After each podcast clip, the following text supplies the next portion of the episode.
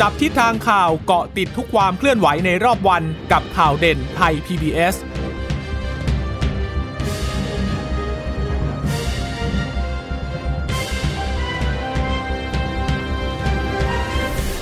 สวัสดีค่ะ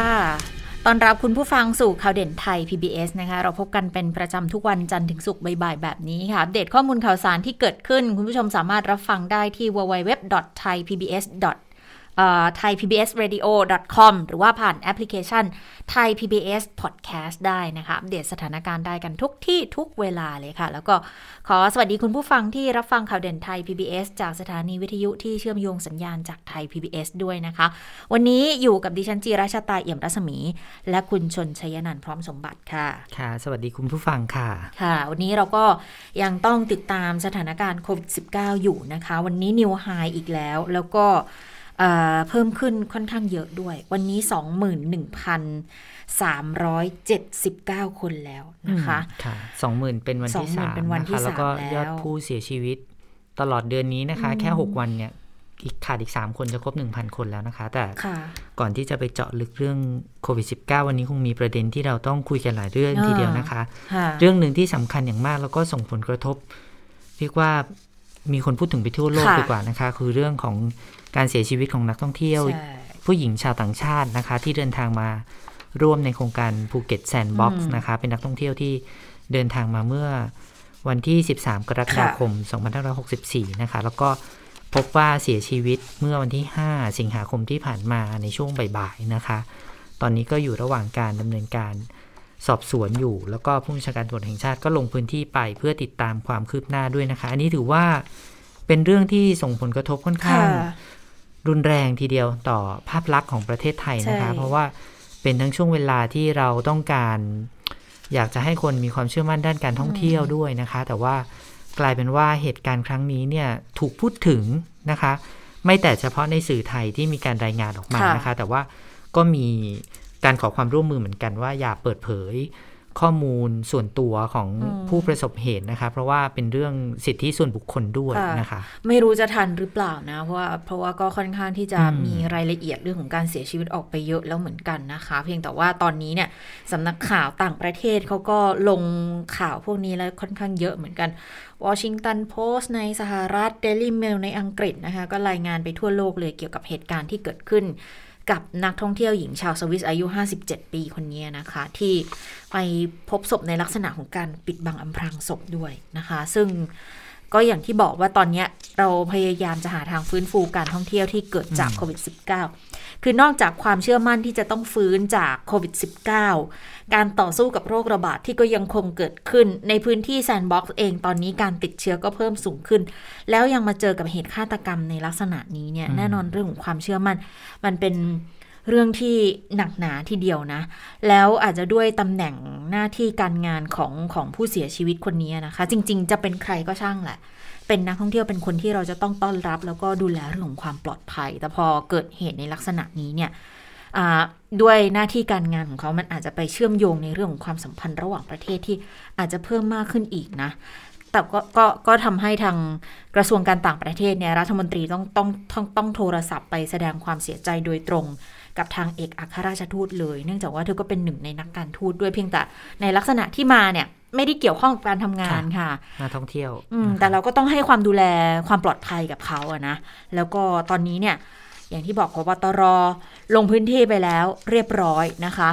สาเหตุการเสียชีวิตเนี่ยจะเป็นยังไง จริง ๆ เขาบอกว่าชนะสูตรศพเนี่ยเสร็จแล้วแหละอืมรอที่จะเปิดเผย แต่เนื่องจากอาจจะอาจจะมีรายละเอียดว่ามีข้อกฎหมายบางอย่าง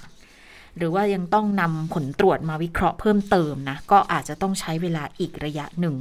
แต่ก็ยืนยันบอกจะหาตัวคนกระทำผิดมาดำเนินคดีให้ได้นะคะคะนายกรัฐมนตรีก็บอกว่าขอแสดงความเสียใจไปถึงครอบครัวผู้เสียชีวิตนะคะ แล้วก็ขณะนี้ยืนยันว่าเจ้าหน้าที่ตำรวจเนี่ยทั้งจากส่วนกลางแล้วก็ในพื้นที่เนี่ยกำลังเร่งดำเนินการสืบสวนหาข้อเท็จจริงอยู่นะคะค่ะแล้วก็สั่งให้มีการรายงานกลับมาให้ทราบด้วยนะคะ พร้อมกันนี้นายกรัฐมนตรีก็ กำชับให้หน่วยงานที่เกี่ยวข้องเนี่ยเร่งดำเนินการสืบสวน แล้วก็จับกลุ่มผู้กระทำความผิดความผิดให้ได้โดยเร็วนะคะ แล้วก็ขอให้เพิ่มมาตรการในการดูแลนักท่องเที่ยวตามโครงการให้มากยิ่งขึ้นนะคะค่ะโดยให้กระทรวงการต่างประเทศให้ททท ประสานกับหน่วยงานต่างๆ เพื่อยกระดับด้านสาธารณสุข แล้วก็ความปลอดภัยให้กับนักท่องเที่ยวคนไทย แล้วก็ชาวต่างชาติทุกคนนะคะ แล้วก็ขอให้คนไทยช่วยกันรักษาภาพลักษณ์ที่ดีให้กับประเทศไทย โดยเฉพาะด้านการท่องเที่ยวเพื่อกระตุ้นเศรษฐกิจให้เกิดรายได้ให้กับประเทศต่อไปนะคะ ค่ะ แล้วก็ทางรองนายกรัฐมนตรีก็ออกมาเหมือนกันนะ ทางพลเอกประวิตยวงษ์สุวรรณรองนายกนะคะ ก็สั่งการบอกให้ทั้งฝ่ายปกครอง แล้วก็ทางตำรวจเลยให้เร่งติดตามสืบสวนสอบสวนคดีนี้แล้วก็เฝ้าระวังด้วยนะคะ เพื่อที่จะสร้างความเชื่อมั่น ที่สำคัญคือถ้าเอาคนผิดมาลงโทษได้เร็วเท่าไหร่เนี่ย ความเชื่อมั่นก็น่าจะฟื้นค่ะกอบกู้กลับมาได้เร็วขึ้นเท่านั้นค่ะนะคะทีนี้ตำรวจก็ส่งหนังสือถึงสื่อมวลชนนะคะ ส่งมาถึงนายกสมาคมนักข่าวนักหนังสือพิมพ์แห่งประเทศไทย รวมถึงประธานสภาสื่อมวลชนแห่งชาตินะคะ ก็บอกว่าเพื่อให้การทำงานตามหน้าที่ของตำรวจแล้วก็สื่อมวลชนเนี่ยเป็นไปด้วยความเรียบร้อย ไม่ส่งผลกระทบต่อสังคม แล้วก็การทำหน้าที่ของแต่ละฝ่ายเนี่ยกองสารกองสารนิเทศสำนักงานตำรวจแห่งชาตินะคะ ในฐานะหน่วยงาน ที่รับผิดชอบการประชาสัมพันธ์ของสำนักงานตำรวจแห่งชาติ ก็ขอความร่วมมือจากเอ่อทุกท่านที่ส่งหนังสือมานะคะ แจ้งให้สมาชิกในองค์กร ไม่นำเสนอภาพข่าวที่ผิดต่อหลักจรรยาบรรณโดยเฉพาะข่าวที่ยังอยู่ระหว่างการสืบสวนหาสาเหตุ รวมถึงการรวบรวมพยานหลักฐานต่างๆ เพื่อพิสูจน์ทราบในทางคดี การนำเสนอข่าวที่ยังไม่ตรวจพิสูจน์ทางนิติวิทยาศาสตร์ โดยคาดการณ์จากเอ่อ จากเหตุที่เกิดขึ้น และข่าวนั้นเนี่ยเกี่ยวข้องกับชาวต่างชาติด้วย ก็ควรคำนึงถึงสิทธิของผู้เสียชีวิตและก็ครอบครัว ผลกระทบต่อความเชื่อมั่นของชาวต่างชาติต่อการท่องเที่ยว รวมถึงความปลอดภัยในชีวิตและก็ทรัพย์สินด้วยนะคะค่ะเอ่อสำนักงานตำรวจแห่งชาติก็ยังให้ความเคารพต่อสิทธิและเสรีภาพของสื่อมวลชนในการนำเสนอข้อมูลข่าวสารนะคะ ก็หวังเป็นอย่างยิ่งว่าเอ่อ จะได้รับความร่วมมือเพื่อร่วมกันทำหน้าที่ เพื่อความปลอดภัยในชีวิตและทรัพย์สินของประชาชน ก็ขอบคุณมาณโอกาสนี้ อันนี้เป็นหนังสือที่ส่งมาอืมส่วนเมื่อช่วงสายๆเนี่ยเอ่อรองโฆษกสำนักงานตำรวจแห่งชาติค่ะก็มีการพูดถึงเรื่องนี้นะคะ แล้วก็ขอความร่วมมือในการที่จะไม่นำเสนอข้อมูลหรือว่าภาพข่าวโดยเฉพาะภาพเคลื่อนไหวอืมที่เกี่ยวกับข้องกับผู้เสียชีวิตนะคะ เพื่อ เพื่อเป็นภาพลักษณ์ที่ดีของประเทศไทย แล้วก็ย้ำด้วยว่าค่ะว่าออตอนเนี้ยคดียังไม่มีความคืบหน้ามากพอที่จะเปิดเผยได้ค่ะ ฟังเสียงท่านหน่อยค่ะสำหรับไทม์ไลน์ที่สามารถที่จะเปิดเผยได้คือว่าเมื่อเมื่อวานนี้นะครับเมื่อวันที่ 5 สิงหาคม 2564 เจ้าที่ตำรวจสพวิชิตจังหวัดภูเก็ตได้รับแจ้งจากพลเมืองดีนะครับในลักษณะที่พบศพตามที่ปรากฏ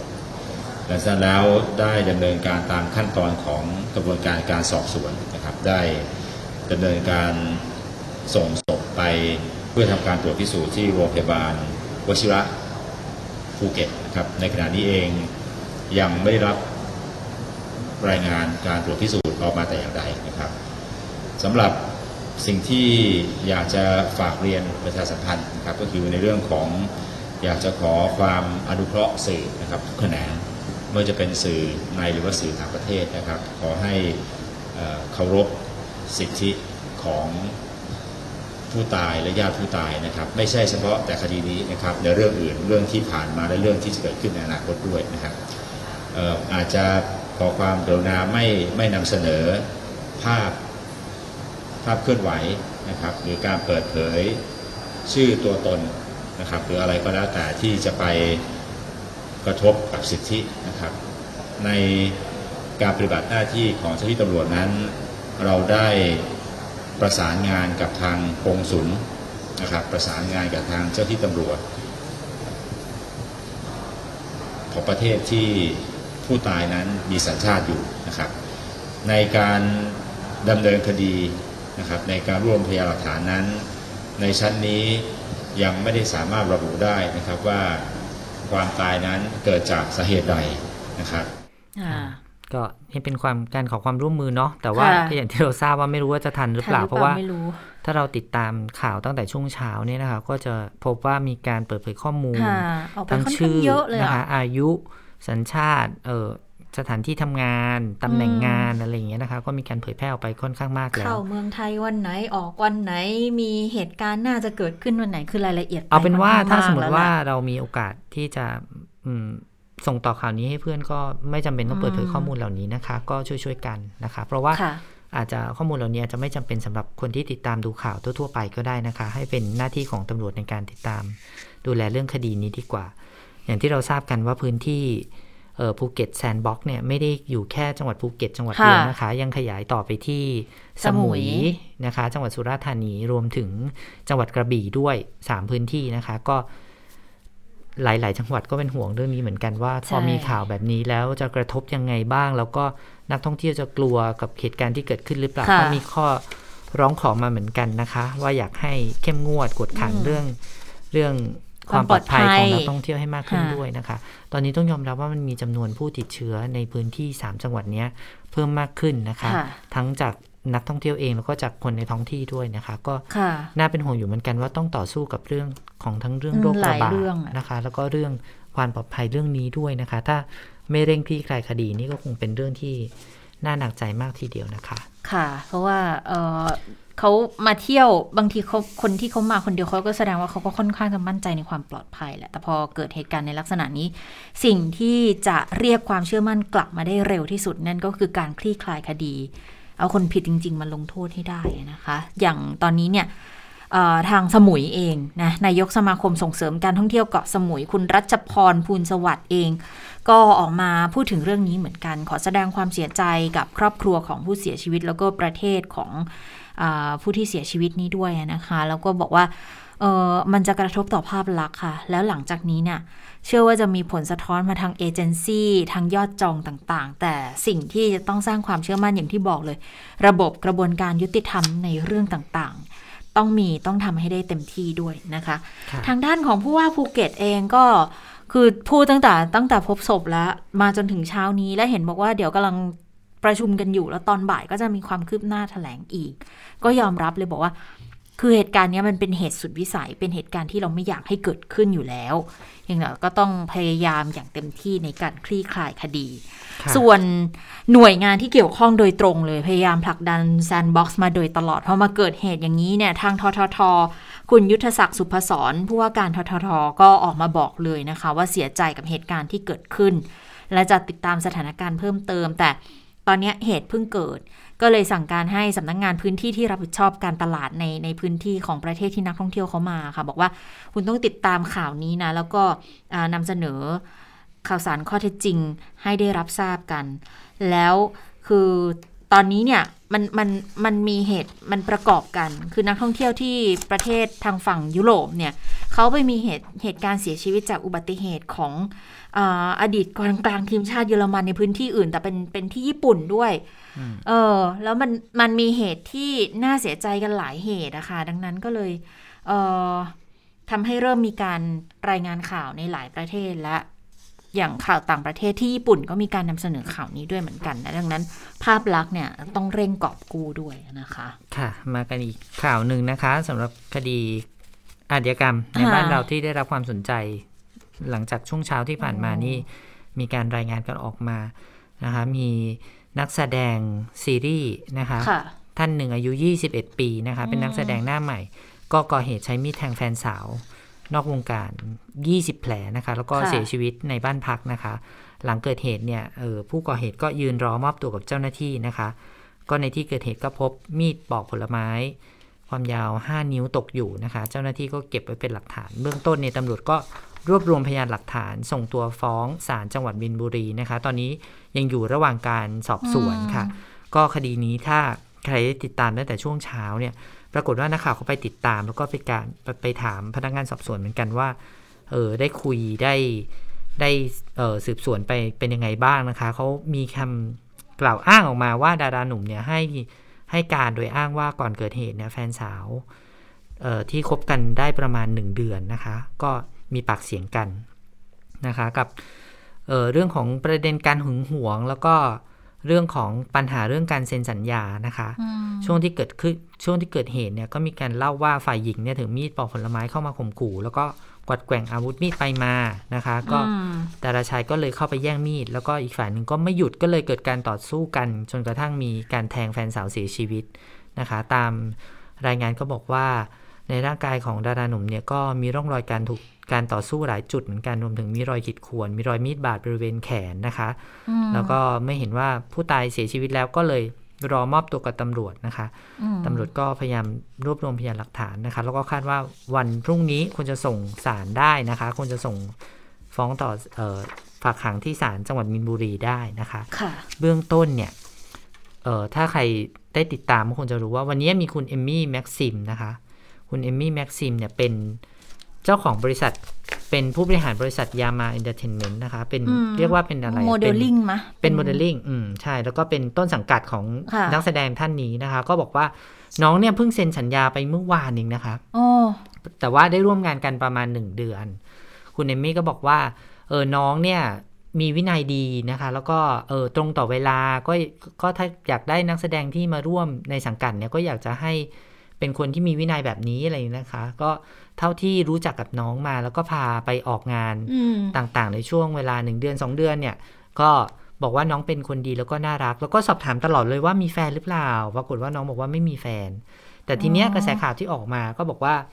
เออน้องเนี่ยเพิ่งคบกับแฟนคนนี้อ่าได้เมื่อวันที่ 25 หรือว่า 27 กรกฎาคมที่ผ่านมานี่เองไม่ไม่นานเลยนะคะไม่ไม่ถึงเดือนสิอย่างนั้นนะใช่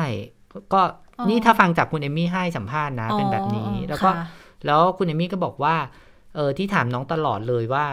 มีแฟนหรือเปล่าเนี่ย มันไม่ได้เกี่ยวข้องกับงานที่ทำแต่ว่า ก็อยากจะถามไว้ก่อนเป็นข้อมูลนะคะ ส่วนเรื่องที่มีกระแสข่าวว่า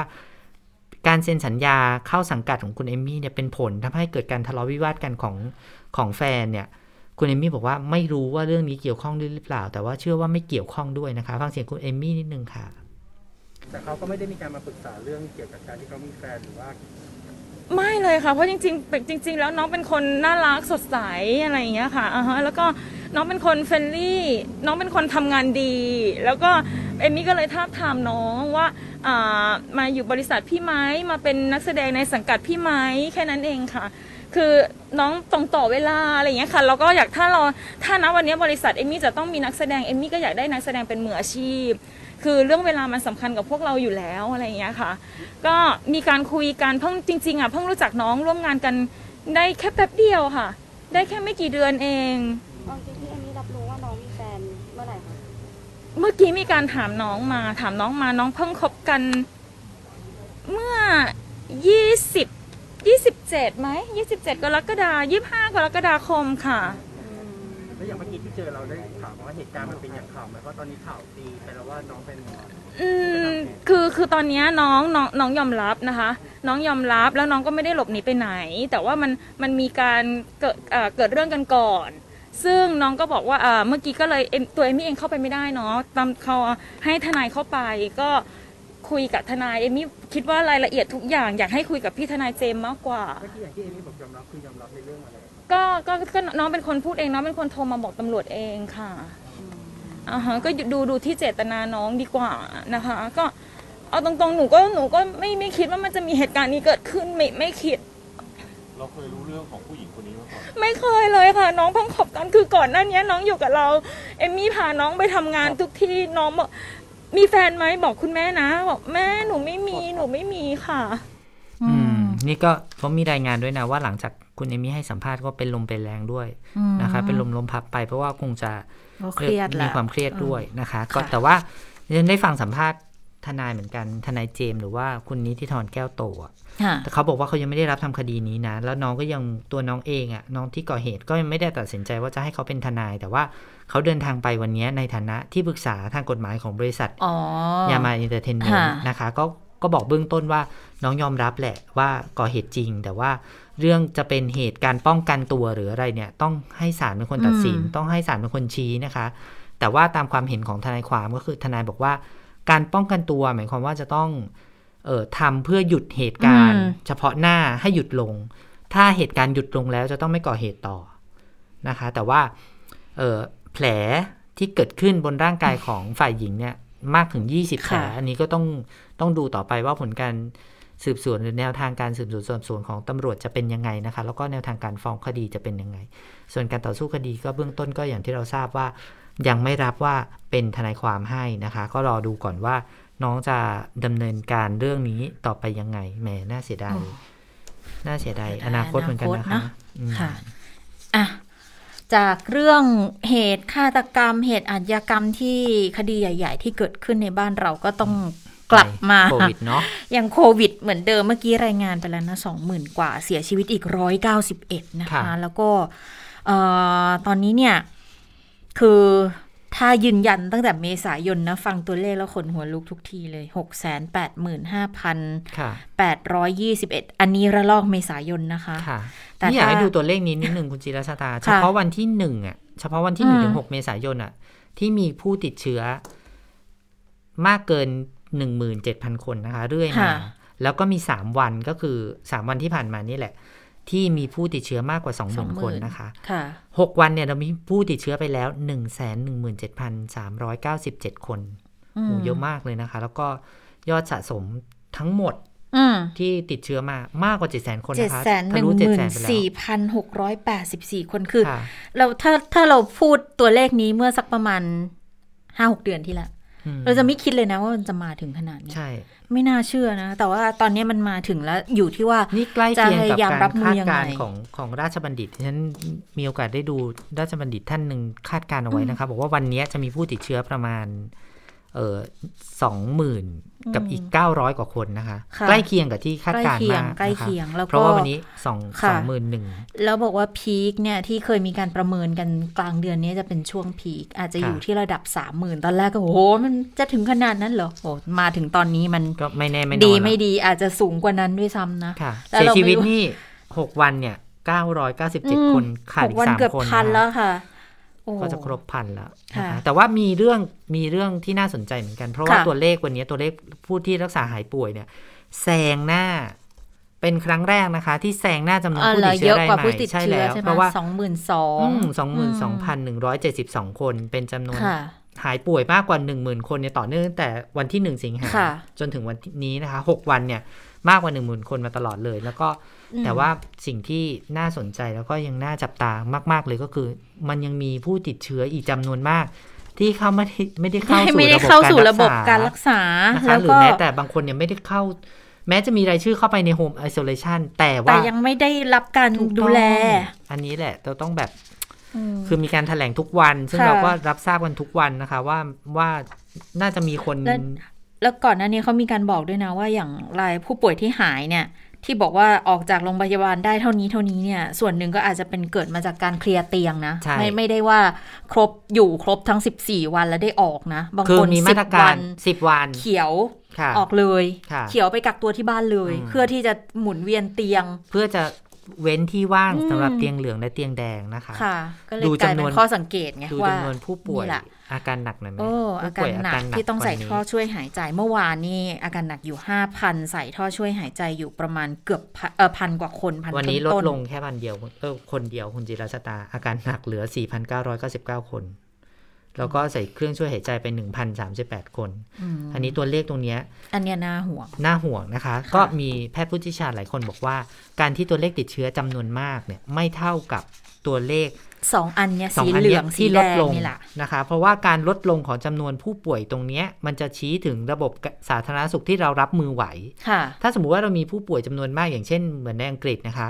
วันนี้เราจะเห็นว่าในอังกฤษเนี่ยมีผู้ติดเชื้อในระดับหลักหมื่นเนี่ยใช่หลายหใช่ลายหมื่น แต่ว่ายอดเสียชีวิตเนี่ยน้อยมากน้อยมากนะคะ เพราะฉะนั้นก็เลยก็ค่อนข้างเห็นเอ่อความการเปรียบเทียบเรื่องของระบบสาธารณสุขที่ค่อนข้างชัดเจน แล้วก็ตอนนี้ต้องย้ำกับคุณผู้ฟังว่า สถานการณ์ทั่วโลกก็ไม่ใช่ว่าดีนะคะค่ะแม้จะมีการฉีดวัคซีนไปแล้ว เพราะว่าสหรัฐอเมริกาก็กลับมามีผู้ติดเชื้อจำนวนมากอืมเหมือนกับครั้งที่เกิดการระบาดในรอบก่อนด้วยซ้ำไปค่ะนะคะแล้วก็ยังมีคำเตือนว่าถ้าใครที่ยังไม่ไม่ออกไปฉีดฉีดวัวัคคซีซีนนเนี่ยก็จะมีโอกาส คือเรื่องวัคซีนนี่เป็นตัวแปรสำคัญมาก เพราะว่าอย่างในรัฐของสหรัฐอเมริกาที่บอกว่ามีตัวเลขการติดเชื้อที่พุ่งมาอีกครั้งเนี่ยเขายืนยันเลยว่าส่วนใหญ่จะเป็นอ่ามลรัฐ ที่ค่ะมีกลุ่มต่อต้านการฉีดวัคซีนอืมคือไม่เข้ารับวัคซีน ดังนั้นพอติดเชื้อเนี่ยก็เลยจะกระจายเข้าไปไกลก็กระจายไปเยอะ แต่วัคซีนที่บอกว่าตัวแปรสำคัญเลยที่อังกฤษเนี่ยเห็นได้ชัดเขาฉีดได้เยอะ ติดเยอะติดใหม่เยอะก็จริง แต่ว่าป่วยแต่น้อยป่วยน้อยเะอืมป่วยน้อยเสียชีวิตน้อยตรงนี้แหละที่ที่จะเป็นความหวังในเรื่องของการฉีดวัคซีนให้ได้มากๆนะคะ แล้วแล้วในเรื่องของการฉีดวัคซีนตอนนี้ คืออย่างน้อยๆเอานะด่านหน้าก็ได้รับรับ รับยังไงนะเออได้รับเข็มเสริมแล้วอืมไฟเซอร์กระจายลงไปหลายพื้นที่แล้วนะคะ อย่างล่าสุดเนี่ยทางระยองเขาก็เปิดเผยแล้วค่ะเขาบอกว่าเขาได้มาแล้ว 3,800 โดส เอามาที่ระยอง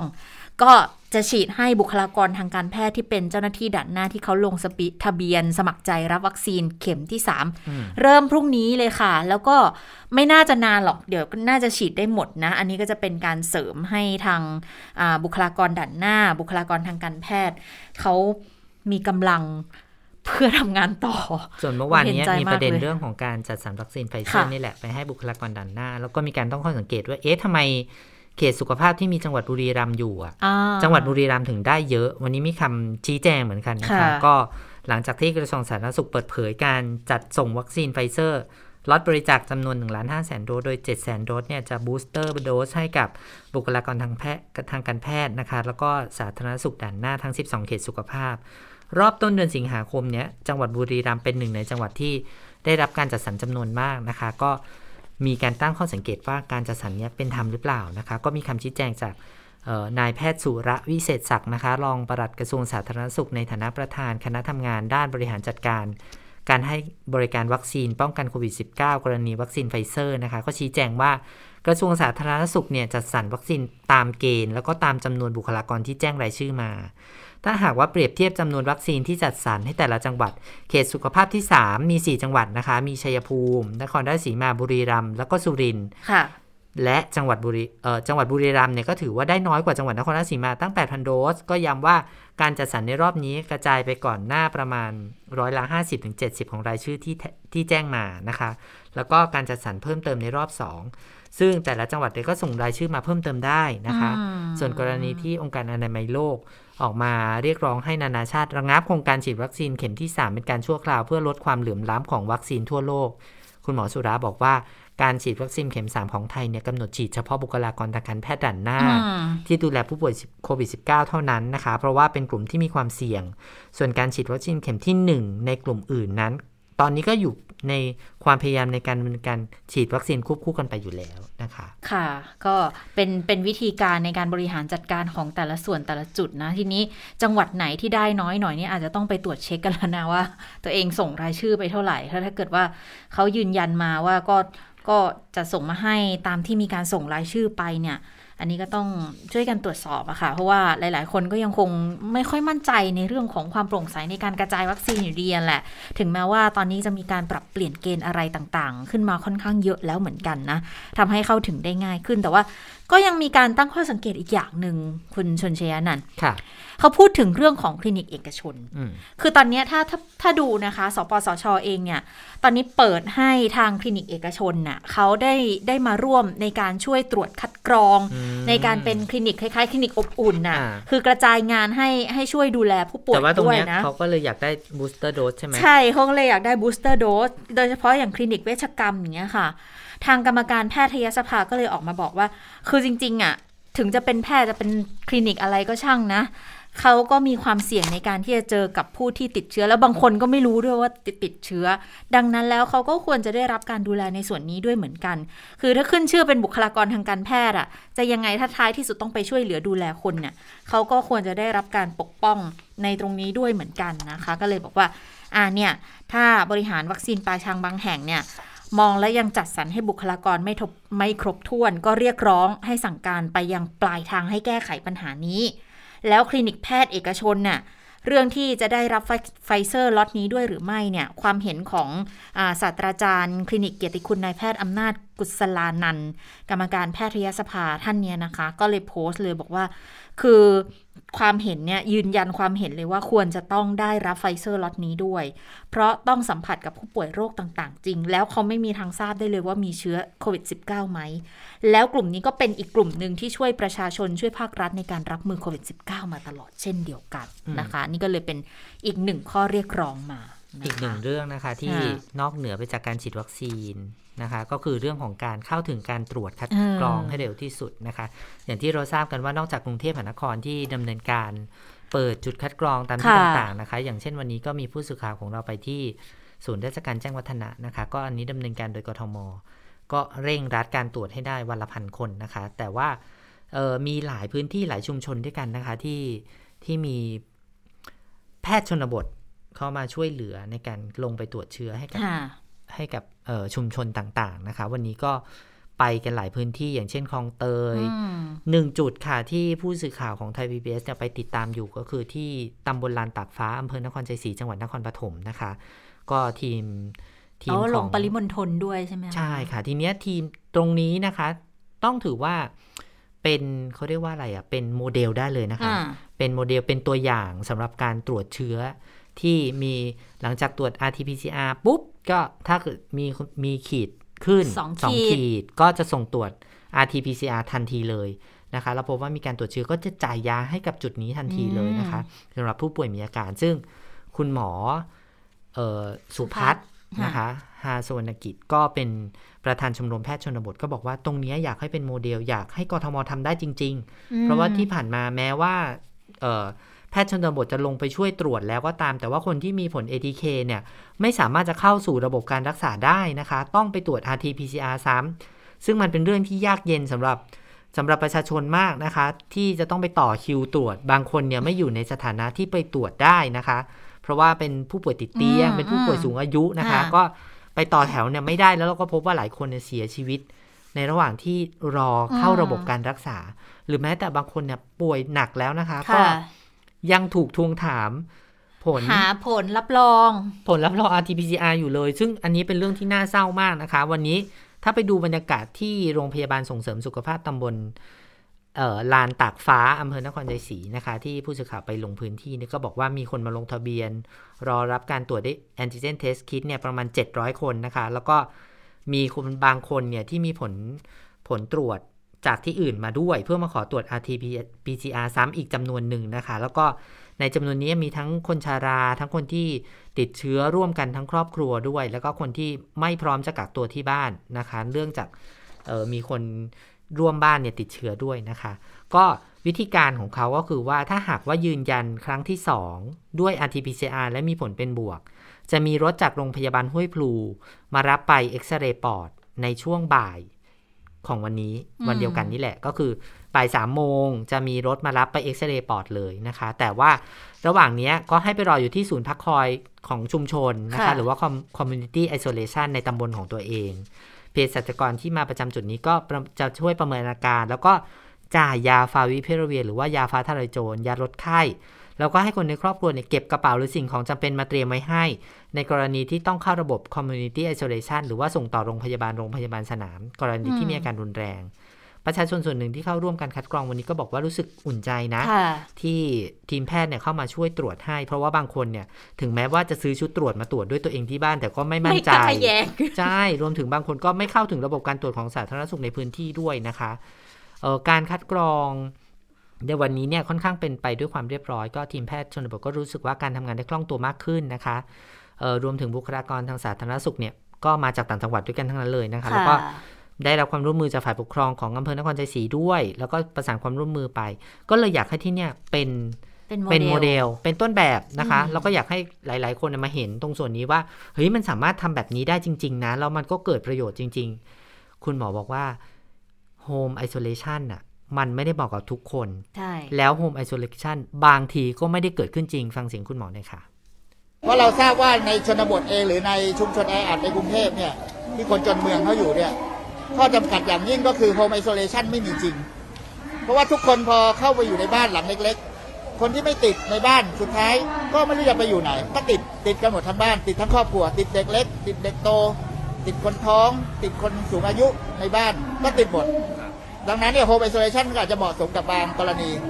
บ้านที่ใหญ่พอหรือว่าครอบครัวเล็ก ๆ หรือสามารถแยกส่วนห้องนอนได้ แต่ว่ากรณีอย่างนี้ยครับ ถ้ามี community isolation ซึ่งผมคิดว่าเป็นจิ๊กซอว์ที่สำคัญนะที่ยังหายไปในระบบ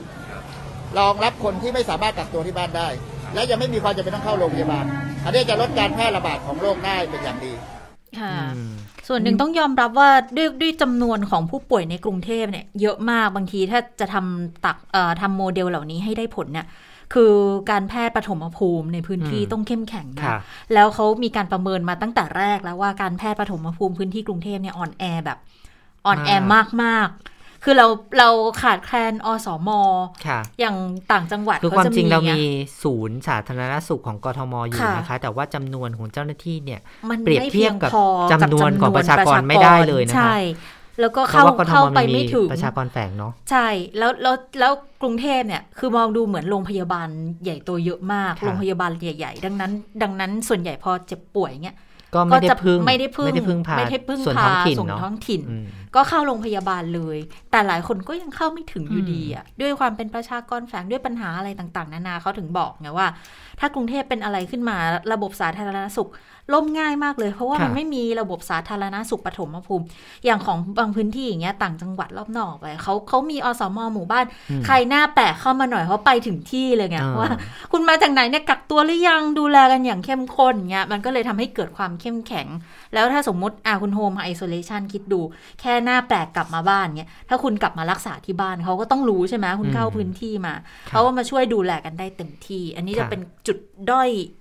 หลักๆเลยของพื้นที่กรุงเทพมหานคร วันนี้มีเรื่องน่ายินดีเรื่องหนึ่งเหมือนกันนะคะ หลังจากที่เมื่อวานนี้แพทย์ชนบทเขาลงพื้นที่มาต่อเนื่อง2อสวันแล้วนะคะ วันนี้เขาไปลงพื้นที่ที่ชุมชนคลองเตยนะคะค่ะแล้วก็การคัดกรองผู้ติดเชื้อเนี่ยมันมีจำนวนมากจริง ๆ แต่ว่าเรื่องที่น่ายินดีก็คือวันนี้ ได้รับการสนับสนุนยาฟาวิพิราเวียค่ะจากกระทรวงสาธารณสุขตามที่ร้องขอไปแล้วนะคะอ๋อมีการอนุมัติมาให้กลุ่มเสี่ยงเออจำนวนมากทีเดียว4 0 0แสนเม็ดนะคะ ตามที่ขอไปนะคะค่ะแล้วก็ยังมีเรื่องของการอนุมัติ วัคซีนเพิ่มเติมให้กับอืมกลุ่มเสี่ยงที่มีผลเป็นลบค่ะคือถ้าสมมติว่าใครติดเชื้อจ่ายยาฟาวิพิราเวีย ใครที่มีผลเป็นลบ แต่อยู่กับกลุ่มเสี่ยงให้ฉีดวัคซีนเลยค่ะซึ่งอันนี้ดิฉันถือว่าเป็นเรื่องที่น่ายินดีสำหรับอืมคนที่ทำงานด่านหน้านะคะค่ะเพราะว่านอกจากเมื่อวานนี้เราเห็นภาพน้อง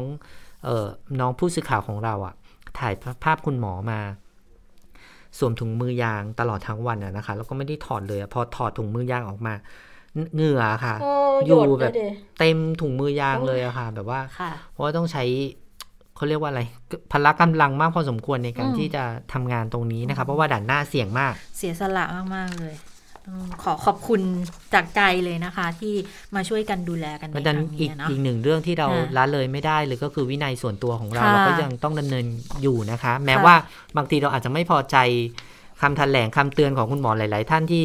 ฟังแล้วดูเหมือนกับว่าเราทำไมโทษเราจังเลเอยอนู่นนี่แต่แต่คือคิดง่าย ๆ เลยว่า มันเป็นประโยชน์ของเรานะ แต่ความจริงแล้วยังเป็นถ้าราป้อกัตัวได้เนี่ยเออยังเป็นคำเตือนที่ต้องทต้องทำำนะคะยังต้องทำการใส่หน้ากากร้อยเปอร์เซ็นต์นะคะ ในช่วงนี้ใครที่อยู่กันในบ้านหลาย ๆ คนเนี่ยก็ยังแนะนำว่า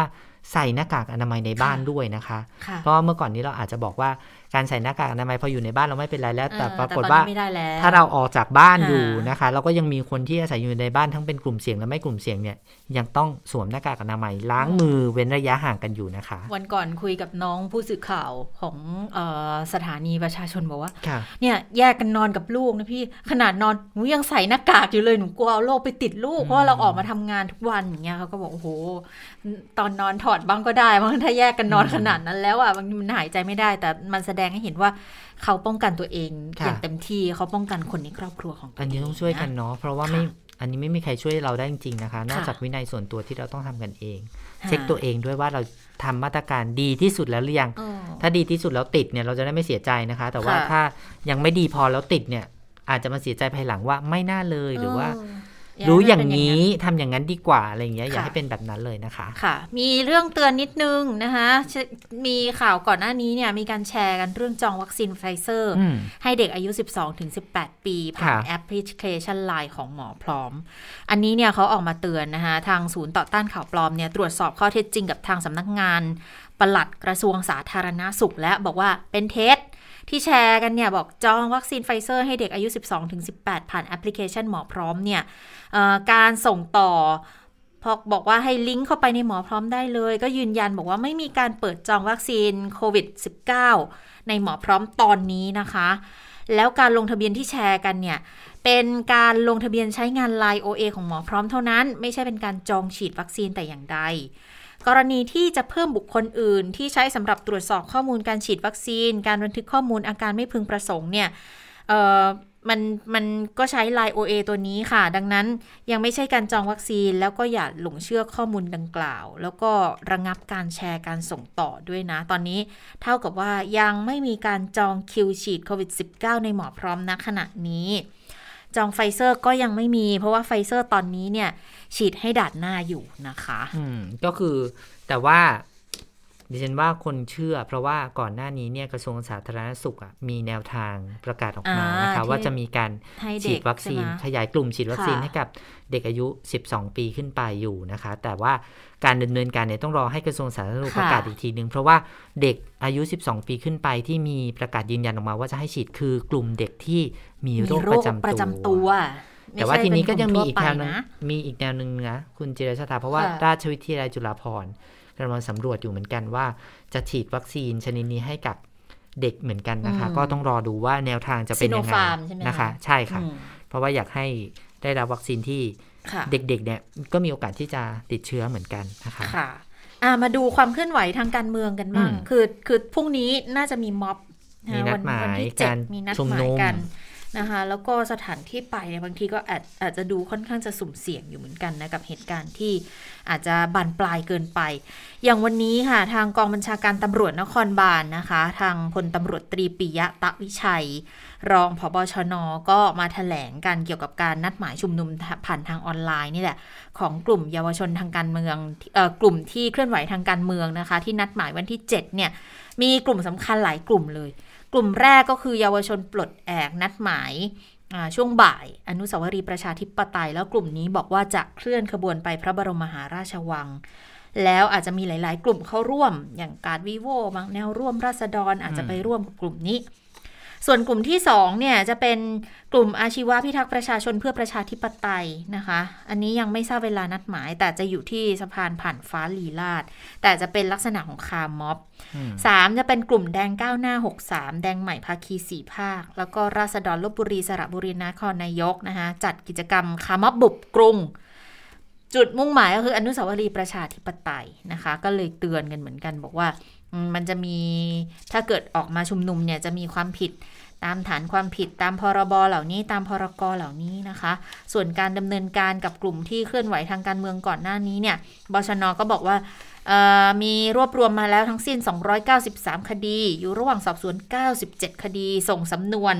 ให้อายการหรือสอบสวนคดีแล้วเสร็จ 196 คดีนะคะ แล้วก็ยังคงเร่งติดตามผู้กระทำผิดที่สร้างความเดือดร้อนวุ่นวายในบ้านเมือง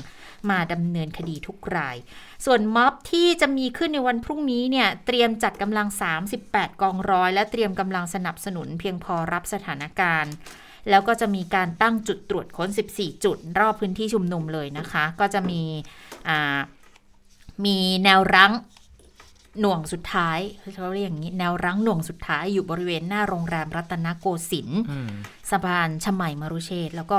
ก็กังวลเรื่องการกระทบกระทั่งอยู่เหมือนกัน นะคะค่ะก็มีมีนักข่าวถามเหมือนกันว่าภาพที่ปรากฏออกมาเนี่ยนะคะในการควบคุมการชุมนุมต่างๆ หลาย ๆ ครั้งเนี่ยจะพบว่าอืมเออใช้ความมีการใช้ความรุนแรงต่อผู้ชุมนุมด้วยค่ะนะคะ ก็เลยถามไปที่ท่านโฆษกกองบัญชาการตำรวจนครบาลว่า แบบเนี้ยมันชี้แจงได้ไหมว่าเราอืมยังยืนยันได้ไหมว่าเราปฏิบัติตาม มาตรการที่เราแถลงทุกครั้งว่าเป็นไปตามจากเบาไปหาหนักเป็นไปตามมาตรฐานสากลนู่นนี่นั่นนะคะ ก็ปรากฏว่าท่านรองโฆษกก็ท่านโฆษกก็ยังยืนยันนะคะ เหมือนเดิมว่าปฏิบัติการเนี่ยมันเกิดขึ้น และเป็นไปตามสถานการณ์อืมแล้วก็ยืนยันว่าหลายครั้งที่ภาพปรากฏออกมา เป็นเพราะว่าถูกยั่วยุก่อนค่ะอืมฟังเสียงท่านนิดนึงค่ะก็จริงๆแล้วนะครับ ท่านผู้บัญชาการตำรวจแห่งชาติ ท่านก็มีความเป็นห่วงนะครับ ท่านได้เอ่อ มาประชุมนะครับซักซ้อมการปฏิบัติ และมอบนโยบายในทุกๆ ครั้งนะครับ โดยเฉพาะอันดับแรกคือความปลอดภัยของเจ้าหน้าที่นะครับ ท่านให้เน้นย้ำการใช้อุปกรณ์ต่างๆนะครับ เพื่อให้ตำรวจมีความปลอดภัยมากขึ้นนะครับ ไม่ว่าจะเป็นกรอบอ่อนนะครับโล่โล่กันกระสุน หรือแม้กระทั่งกระสุนยางนะครับเนี่ยขึ้นเป็นอุปกรณ์ที่ใช้ในการ ควบคุมฝูงชนตามมาตรฐานสากลนะครับ แล้วก็ให้มีการฝึกทบทวนเป็นระยะระยะนะครับ ก็ในส่วนนี้ก็จะเป็นการป้องกันของตัวเจ้าหน้าที่นะครับ ส่วนการป้องกันอันตรายหรือการปฏิบัติตามมาตรฐานสากลเนี่ยนะครับ ท่านผู้จัดการท่านเน้นย้ำทุกครั้งนะครับ นอกจากการเน้นย้ำทุกครั้งเนี่ยหลังจากการปฏิบัติทุกครั้งนะครับ เราจะมีการทบทวนการปฏิบัตินะครับ แล้วเราจะดูว่าในการปฏิบัติแต่ละครั้งนะครับมีข้อบกพร่องอย่างไรนะครับมีจุดอ่อนอย่างไร จากนั้นเราดำเนินการแก้ไขนะครับ หลาย ๆ ครั้งเนี่ยเราปฏิบัติตามมาตรฐานสากลนะครับ ปฏิบัติตามกฎเกณฑ์กติกา แต่ส่วนใหญ่เราจะถูกทางฝ่ายอื่นนะครับผู้ไม่หวังดีทำการโฆษณาชวนเชื่อว่าทำรุนแรงเกินไปบ้างนะครับ หรือว่าใช้เกิน ช้เกินใช้เกินหรือว่าหนักไปนะครับแต่จริงๆแล้วเนี่ยขออนุญาตเรียนเลยว่าการปฏิบัติทุกครั้งนะครับถือตามมาตรฐานสากลแล้วก็โดยสมควรแก่เหตุนะครับ เพื่อป้องกันเหตุร้ายนะครับ อันอาจจะลุกลามใหญ่โตนะครับ พี่น้องประชาชนและพี่น้องสื่อมวลชนเนี่ยที่ดูข่าวนะครับ ดูการถ่ายทอดนะเห็นภาพอย่างตรงไปตรงมาเนี่ยจะเข้าใจนะครับ ว่าในการปฏิบัติแต่ละครั้งนะครับ เจ้าหน้าที่ของเราเนี่ยมีเหตุ มีความจำเป็นที่จะต้องกระทำอย่างหนึ่งอย่างใดเพื่อป้องกันเหตุอืมนั่นก็เป็นมุมในการแถลงของท่านนะคะค่ะส่วนอีกเรื่องนะคะ เรื่องการการควบคุมสื่อใช่ไหมเออคุณจะจำกันได้ก่อนหน้านี้มีประกาศตามพรกฉุกเฉินค่ะนะคะ ออกมาว่าให้ระงับการบริการอินเทอร์เน็ตอืมกับฉบับสื่อที่29เนาะ ก็ปรากฏว่าศาลแพ่งมีคำสั่งคุ้มครองชั่วคราวสื่อมวลชน แล้วก็ประชาชนในการแสดงความคิดเห็นอย่างมีเหตุผลแล้วนะคะค่ะแล้วก็มีคำสั่งห้ามนายกรัฐมนตรีบังคับใช้กฎหมาย บังคับใช้ประกาศพรกฉุกเฉินฉบับที่ 29 นะคะ ที่จะระงงับการบริการอินเทอร์เน็ต จนกว่าศาลจะมีคำสั่งเปลี่ยนแปลงนะคะ ก็เอออย่างนี้เดี๋ยวขออ่านรายละเอียดนิดนึงนะคะศาลแพ่งเนี่ยมีคำสั่งคุ้มครองชั่วคราวสื่อมวลชนและประชาชน พร้อมคำสั่งห้ามพลเอกประยุทธ์จันทร์โอชานายกรัฐมนตรี บังคับใช้กฎ ข้อกำหนดที่ออกตามความตามมาตรา 9 แห่งพรกฉุกเฉินฉบับที่ 29 เป็นการชั่วคราวจนกว่าศาลจะมีคำสั่งเปลี่ยนแปลงเป็นอย่างอื่น ก่อนหน้านี้สื่อมวลชนออนไลน์นำโดยนางสาวฐปณีย์เอียดศรีไชยนะคะผู้บริหารบริษัทรีพอตเตอร์โปรดักชันจำกัดกับพวก 12 คน ยื่นคำร้อง ยื่นคำฟ้องพลเอกประยุทธ์นะคะ แล้วก็ขอให้ศาลเนี่ยมีคำสั่งพิพากษาเพิกถอนข้อกำหนดดังกล่าวนะคะ ก็ศาลพิจารณาคำสั่งแล้ว ชี้ว่าข้อกำหนดที่ห้ามเผยแพร่ข้อความ อันอาจทำให้ประชาชนเกิดความหวาดกลัว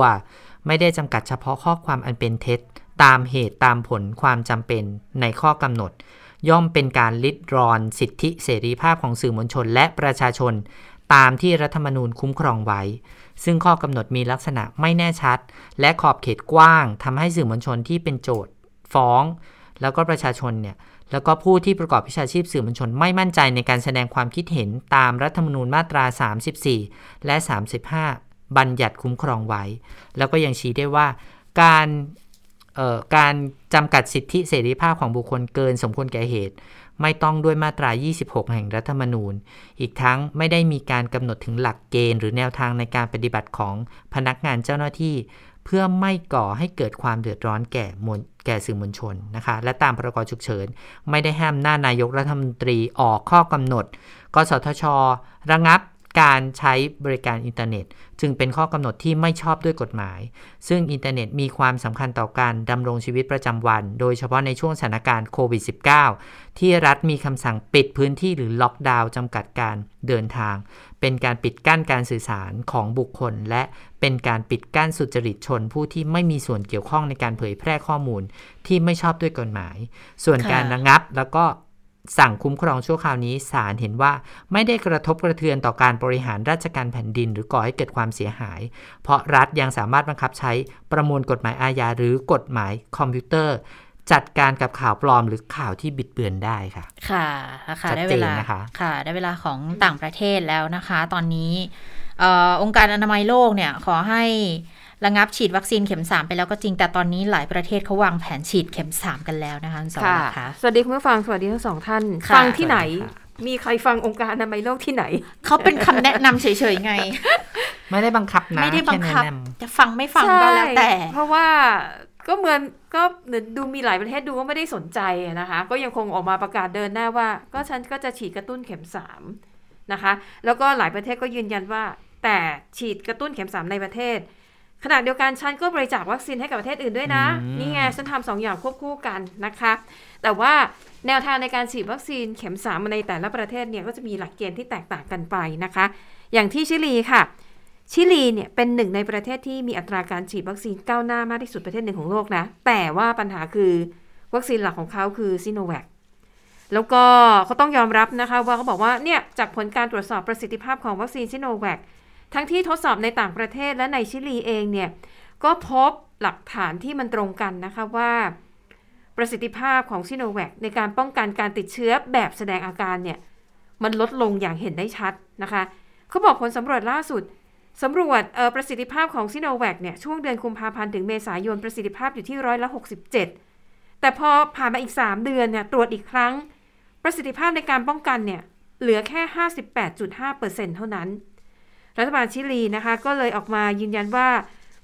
ดูแบบนี้แล้วรัฐบาลนั้นตัดสินใจจะฉีดวัคซีนเข็มที่ 3 เป็นแอสตราเซเนกาให้กับผู้ที่ได้รับวัคซีนซิโนแวคไปแล้ว 2 เข็ม แต่ว่าคนกลุ่มแรกที่จะได้รับวัคซีนเข็มที่ 3 เนี่ยนะคะ คือผู้ที่อายุ 55 ปีขึ้นไป แล้วก็ฉีดซิโนแวคครบ 2 เข็ม ก่อนวันที่ 31 มีนาคมที่ผ่านมา อันนี้เป็นเงื่อนไขสำหรับ กลุ่มแรกนะคะ แล้วก็เขาจะเริ่มฉีดเข็ม 3 วันที่ 11 สิงหาคมนี้ พอกลุ่มแรกได้รับครบแล้วเนี่ย ก็จะมีการทยอยฉีดเข็มที่ 3 เขาบอกว่ายืนยัน ประชาชนในชิลีทุกคนที่ได้ซิโนแวคไปแล้ว 2 เข็ม ทุกคนจะได้แอสตราเซเนกาเป็นเข็มที่ 3 นะคะ อะ อันนี้ก็ถือว่าเป็นความคืบหน้าความคืบหน้านะคะเรื่องของการฉีดวัคซีนกระตุ้นชิลีเนี่ยตอนนี้นะคะเขาฉีด วัคซีนให้กับประชาชนครบ 2 เข็มเนี่ย65%ของทั้งประเทศก็ถือว่าเยอะนะ ใกล้เคียง 70%แต่ว่าส่วนใหญ่ไปแล้ฉีดเชโนแวคเหรอคะใช่อืมนะคะ ส่วนที่สหรัฐอเมริกาก็เช่นเดียวกันนะคะ วางแผนฉีดเข็ม 3 เหมือนกันนะคะ แต่ว่ากลุ่มแรกที่เขาจะฉีดให้เนี่ย จะเป็นกลุ่มที่ผู้ที่มีภูมิคุ้มกันบกพร่องนะคะ เพราะเขาบอกว่านี่คือกลุ่มเสี่ยงที่สุด เพราะว่าวัคซีนที่ได้รับไปแล้วเนี่ยอาจจะไม่สามารถปกป้องเออ บุคคลที่มีภูมิคุ้มกันบกพร่อง ได้มีประสิทธิภาพมากเพียงพอ แน่นอนท่าทีของสหรัฐและชิลีนั้นก็สวนทางกับเอ่อการร้องขอจากองค์การอนามัยโลกนะคะ ที่ขอให้ประเทศร่ำรวยเนี่ยชะลอการฉีดวัคซีนเข็มกระตุ้นออกไปก่อน เพราะว่าเขาอยากจะให้ทุกประเทศทั่วโลกเนี่ยฉีดวัคซีนให้ประชาชนได้อย่างน้อยร้อยละสิบของแต่ละประเทศก่อนอืมแต่ส่วนใหญ่ก็ยังไม่ถึงหรอกนะคะ คือได้เกิน 10%นี่ก็เก่งแล้วอะนะคะอะอันนี้ก็เป็นแนวทางในการฉีดวัคซีนเข็ม 3 สาเหตุหลักๆ ก็มาจากเนื่องเอ่อไวรัสสายพันธุ์เดลต้าที่ระบาดแล้วก็พบว่าติดเชื้อเร็วกว่าเดิมนะคะ ในขณะที่ฟิลิปปินส์ค่ะเมื่อวานนี้เกิดความชุลมุนนะคะ ภาพเนี่ยเหมือนกับการฉีดวัคซีนที่ศูนย์กลางบางซื่อโอ้ยฉันเห็นภาพอยู่นะคุณสวรักษ์ แน่นกว่านะคุณสวรักษ์พูดเดี๋ยวนี้ไม่ได้นะเนี่ยค่ะประเทศไทยเสียหายหมดฟิลิปปินส์แน่นกว่าใช่ไหมแน่นกว่าปลอมใช่ข่าวปลอมนะไม่ปลอมไม่ปลอม แต่สาเหตุที่เขาไปเบียดเสียดกันเพราะมันมีข่าวปลอมอ๋ออ่ามีข่าวคือบอกว่าจะคือเคอร์ฟิวใช่ไหมเคอร์ฟิวนะของจริงอ๋อเคอร์ฟิวคือจริงเอ่อในกรุงมะนิลาแล้วก็อีกหลาย ๆ เมืองที่เกิดการระบาดเนี่ยนะคะ ฟิลิปปินส์เนี่ยเขาจะใช้มาตรการล็อกดาวน์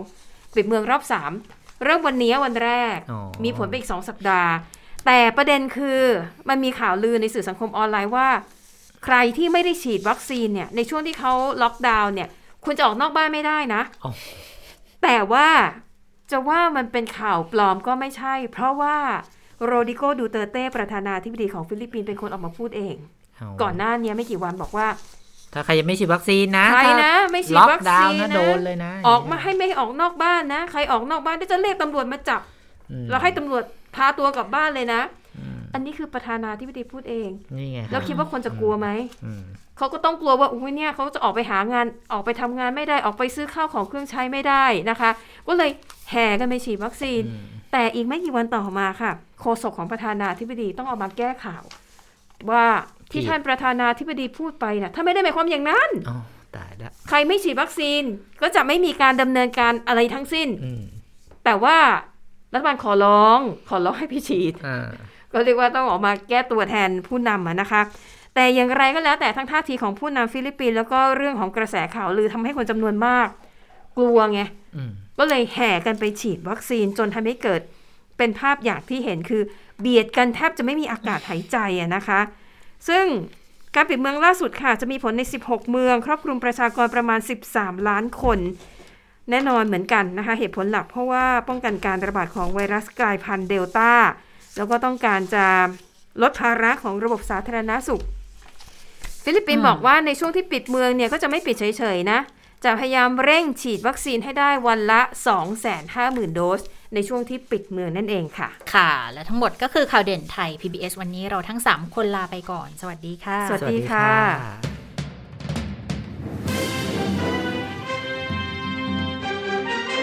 ติดตามข่าวเด่นไทย PBS ได้ทุกวันจันทร์ถึงศุกร์เวลา 15 นาฬิกา ทางไทย PBS Radio และติดตามฟังข่าวได้อีกครั้งทางไทย PBS Podcast